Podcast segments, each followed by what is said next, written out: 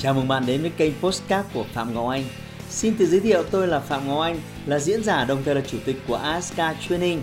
Tôi đã có gần 20 năm kinh nghiệm trong lĩnh vực đào tạo phát triển con người. Trong chuyên mục Postcard này, chúng ta sẽ cùng nhau trao đổi để cùng nhau kiến tạo thành công bền vững và xây dựng một cuộc sống hạnh phúc viên mãn.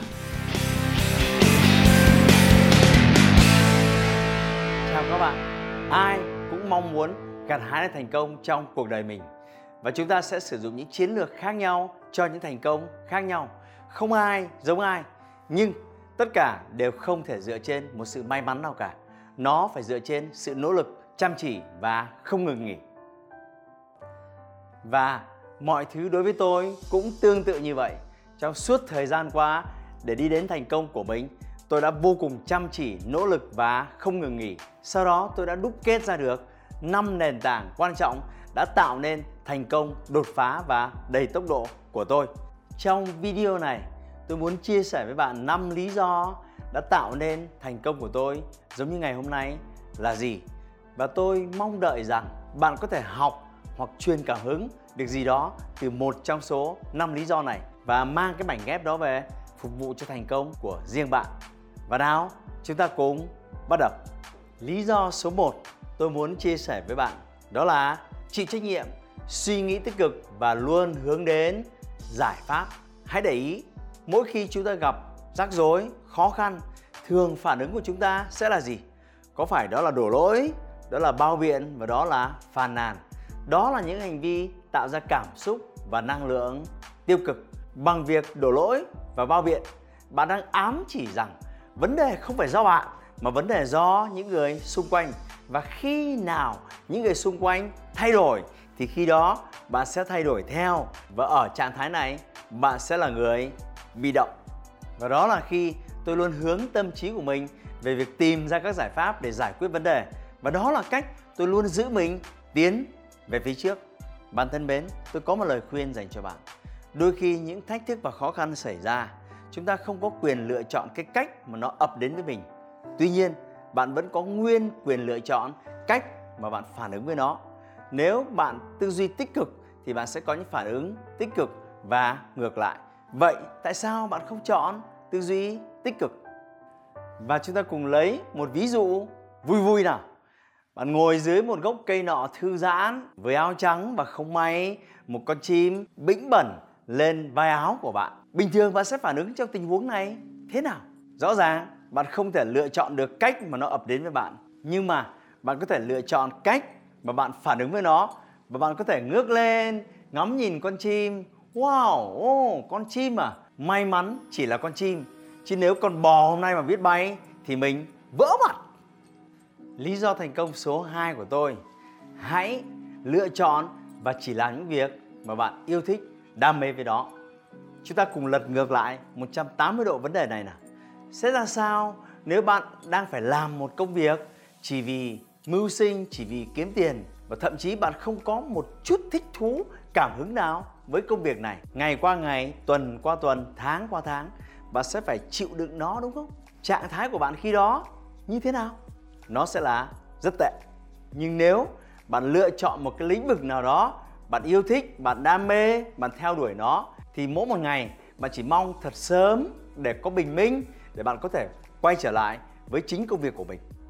Và khi đó, với bạn, mỗi một ngày sẽ là một món quà làm việc với đầy hứng khởi và đam mê. Bước ngoặt của cuộc sống tôi cách đây 10 năm khi tôi gạt bỏ hết mọi thứ sang một bên vừa lựa chọn lĩnh vực tôi có nhiều tài năng nhất, đầy đam mê nhất để tôi theo đuổi, hoạt động trong lĩnh vực giáo dục. Và kể từ đó, cuộc sống của tôi bước sang một trang mới. Mỗi một ngày làm việc của tôi với tốc độ, sự sáng tạo và tập trung lạ thường và không có gì lạ khi tôi có thể đi nhanh gấp 8 và 10 lần so với một số người ở ngoài kia. Lý do số 3 tôi muốn chia sẻ với các bạn, đó là cho dù bạn làm bất kỳ việc gì thì bạn phải có một mục tiêu rõ ràng trong tâm trí. Tất cả chúng ta đều có những ước mơ to lớn và những ước mơ này không bao giờ trở thành hiện thực nếu bạn không có một mục tiêu cụ thể đi kèm với nó. Thế nào là một mục tiêu cụ thể? Là những đại lượng mà bạn có thể đo lường được, bạn phải biết đích xác là khi nào bạn đạt được 50% mục tiêu, khi nào bạn hoàn thành mục tiêu. Xin nhấn mạnh, nó phải đo lường được, nó phải nằm trong cái tính khả thi của bạn dựa trên cái nguồn lực mà bạn đang có và đặc biệt là nó phải có hạn định bắt đầu và hạn định kết thúc. Chúng ta có thể lấy một ví dụ, nếu bạn có một mục tiêu liên quan đến tiền bạc thì bạn cần phải cụ thể rằng một năm tới mình cần phải kiếm thêm được bao nhiêu tiền sẽ là sai lầm nếu bạn ước gì mình kiếm càng nhiều tiền càng tốt trong một năm tới. Đấy không phải là một mục tiêu rõ ràng. Nếu bạn muốn giảm cân trong vòng 6 tháng tới thì một mục tiêu rõ ràng phải là tôi sẽ giảm 5, 10 hay 15 kg thay vì là ước gì tôi giảm cân càng nhiều càng tốt. Ý thứ hai tôi muốn chia sẻ với các bạn, khi bạn đã có một mục tiêu cụ thể rõ ràng thì bạn cần phải kiên định theo đuổi mục tiêu này cho đến khi bạn đạt được nó thì thôi. Thế nào là sự kiên định? Đôi khi bạn sẽ không thể gặt hái được ngay lập tức mục tiêu này ngay từ những lần hành động đầu tiên. Đôi khi bạn sẽ gặp một số những vấp ngã, bạn sẽ gặp một số những khó khăn. Cái điều mà bạn cần hướng đến đó là chúng ta sẽ đổi sang một chiến lược khác. Đôi khi chúng ta sẽ phải kéo dài cái thời hạn thực thi. Nhưng bạn không được phép thay đổi mục tiêu đó trở thành một mục tiêu bé hơn và bé hơn nữa.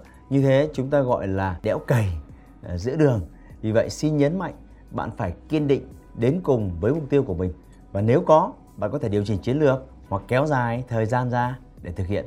Có như vậy những ước mơ hoài bão đã biến thành những mục tiêu cụ thể rõ ràng sẽ có cơ hội trở thành hiện thực trong tương lai.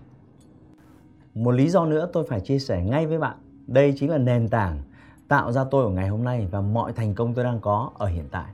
Đó là tôi chưa bao giờ ngừng lại cái việc học tập, hoàn thiện và phát triển bản thân. Sai lầm của phần đa nhiều người đó là dừng lại cái việc học tập quá sớm khi rời giảng đường. Thưa các bạn, khi có một cái tấm bằng nào đó, họ cho rằng học như thế là là đủ rồi. Trong khi một nghịch lý là xã hội luôn phát triển, công nghệ luôn phát triển và mọi thứ vẫn đang phát triển với tốc độ chóng mặt, trong khi cá nhân mỗi chúng ta thì không phát triển. Người ta cho rằng thành công của một người tỷ lệ thuận với năng lực giải quyết vấn đề của họ mà năng lực giải quyết vấn đề của mỗi một cá nhân chúng ta thì phụ thuộc rất lớn vào trí tuệ của mình. Vì vậy, sẽ ra sao nếu bạn dừng lại cái việc học tập hoàn thiện và phát triển bản thân? Tôi hay ví von trong những chương trình của chúng tôi rằng rất nhiều người hàng ngày chúng ta vẫn không thể dừng cái việc ăn uống để nuôi sống cơ thể nhưng đã nhiều năm nay rồi chúng ta dừng cái việc cho trí não của chúng ta thêm những thức ăn mới đó là cái việc học tập hoàn thiện và phát triển bản thân bạn tôi có 3 gợi ý để bạn liên tục ở trong cái hành trình học tập không ngừng nghỉ. Thứ nhất, bạn có thể duy trì cái thói quen đọc sách. Tùy vào thói quen đọc sách của bạn, bạn có thể đọc sách giấy, bạn có thể đọc sách điện tử hoặc bạn có thể nghe sách nói cho phù hợp. Thứ hai, hãy xác định xem những kỹ năng, kiến thức mà bạn đang còn thiếu hụt. Hãy tìm những khóa học online, tìm những khóa học offline để bạn có thể đến đó tham dự và bồi bổ kiến thức cho mình. Thứ ba, Giống như việc bạn đang xem YouTube này, mỗi một ngày bạn có thể dành ra 15 20 phút lên YouTube, hãy đăng ký vào những cái kênh với những người diễn giả à, có thể giống như tôi để bạn có thể học được nhiều bài học hơn mỗi một ngày. Đó là ba cái cách mà bạn có thể duy trì mình ở trong trạng thái học tập không ngừng nghỉ. Lý do số 5 và cũng là lý do cuối cùng tôi muốn chia sẻ với bạn đó là hãy nghĩ lớn, làm nhỏ và làm thật tốc độ nào, cho tôi được giải thích cùng bạn nào. Nghĩ lớn là gì?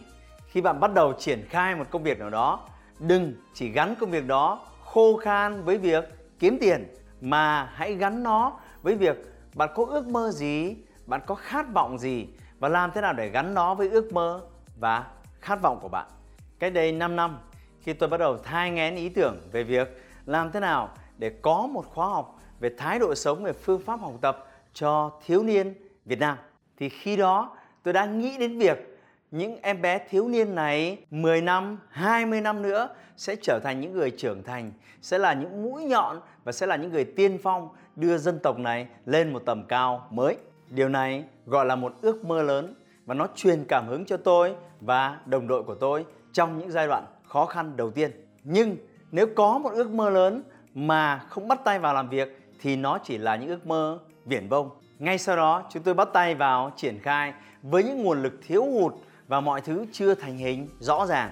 Bằng một khóa học được tổ chức rất nhanh cho vài chục em đầu tiên, chúng tôi không đặt vấn đề tiền bạc mà chỉ mong muốn làm thế nào để các em có cái trải nghiệm tốt nhất về thái độ sống và những phương pháp học tập mới. Đó chúng tôi gọi là làm nhỏ. Và một sự thật bạn chắc chắn sẽ phải đối diện không chỉ riêng bạn có ước mơ và khát vọng như vậy, còn có nhiều người và tổ chức ngoài kia cũng có những thứ tương tự. Vậy nếu bạn trì hoãn, lề mề, bạn sẽ là người đi theo sau. Nhưng nếu bạn là người tốc độ thì bạn sẽ là người tiên phong. Vậy bạn sẽ lựa chọn gì? Chắc chắn là tốc độ rồi chứ.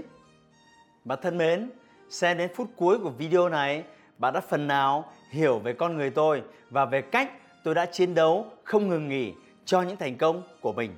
Và năm lý do trên hy vọng rằng sẽ có một lý do nào đó truyền cảm hứng cho bạn. Hãy like và chia sẻ postcard này để nó có thể tiếp cận và giúp ích cho nhiều người hơn nữa. Đồng thời nhấn vào nút theo dõi kênh postcard của tôi để nghe thêm nhiều nội dung hấp dẫn khác. Cảm ơn bạn đã dành thời gian lắng nghe. Chúc bạn thành công và hẹn gặp lại bạn trong những chủ đề tiếp theo.